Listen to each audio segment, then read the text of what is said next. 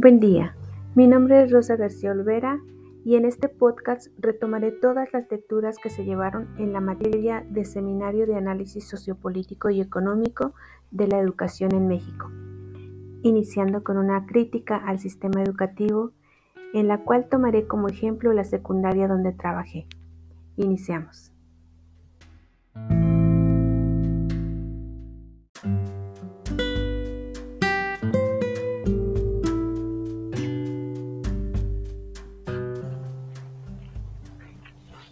En el patio de la escuela se encuentra la directora y el director. La directora está muy preocupada porque la infraestructura de su escuela cuenta con muchas carencias. Le faltan más salones para poder separar a los grupos, los cuales son de más de 40 alumnos en cada salón. Además de que le hacen falta mesabancos, materiales en cada aula. El subdirector le contesta que las gestiones para obtener los recursos se realizaron en tiempo y forma pero el sistema educativo no ha respondido a las necesidades de la escuela.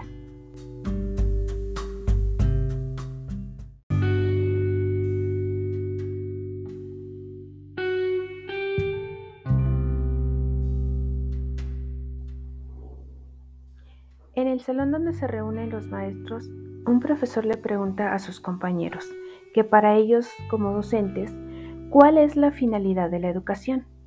A lo que los maestros contestan, la finalidad de la educación es tener cobertura nacional, que ningún alumno sea rechazado de las escuelas en todos los niveles educativos, además de que los alumnos tengan una educación de calidad, equitativa e inclusiva.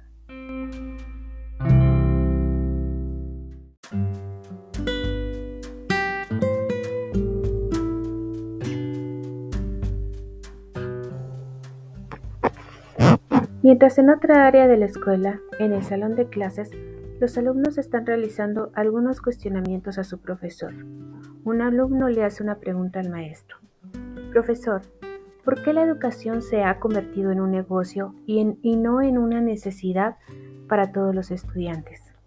A lo que el profesor responde, porque la educación es un proyecto político y económico, por lo que el sistema educativo trabaja formando personas con habilidades diversas, las cuales son necesarias para el sistema económico que rige nuestro país.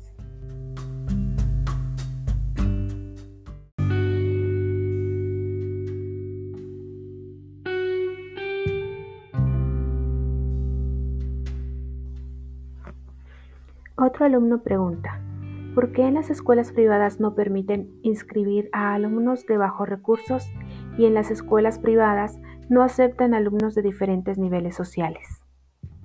A lo que el maestro responde, porque la educación está adecuada para marcar los diferentes niveles sociales que nuestra sociedad tiene.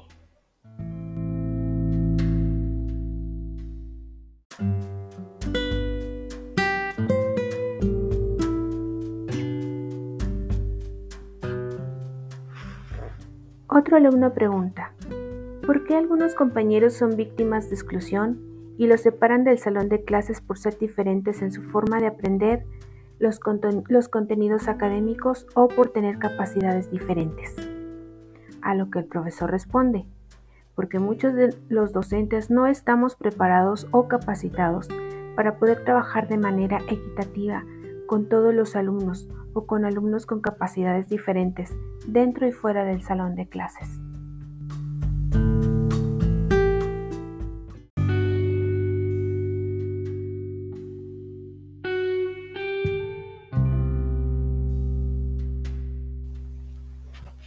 Un alumno más pregunta, ¿por qué nos imponen un examen para medir el conocimiento adquirido? Si todos aprendemos de manera diferente y de acuerdo al, contexto en el que vivimos. A lo que el maestro responde, porque los exámenes están establecidos por el sistema educativo y nosotros como docentes debemos guiarnos con lo que ya está preestablecido por el sistema.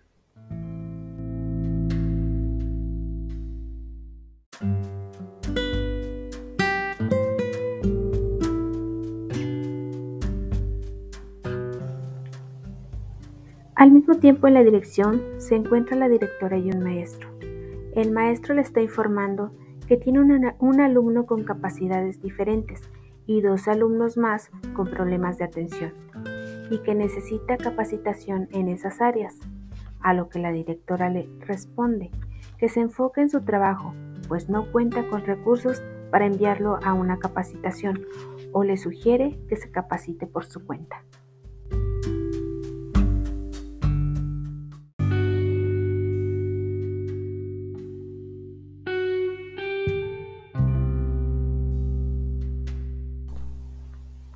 En otra área de la escuela, los maestros están reunidos, en, donde comentan que las condiciones de trabajo en la escuela son muy precarias, no les dan capacitación, no cuentan con los recursos necesarios para sus clases, no tienen una formación académica actualizada y la escuela no les apoya en nada.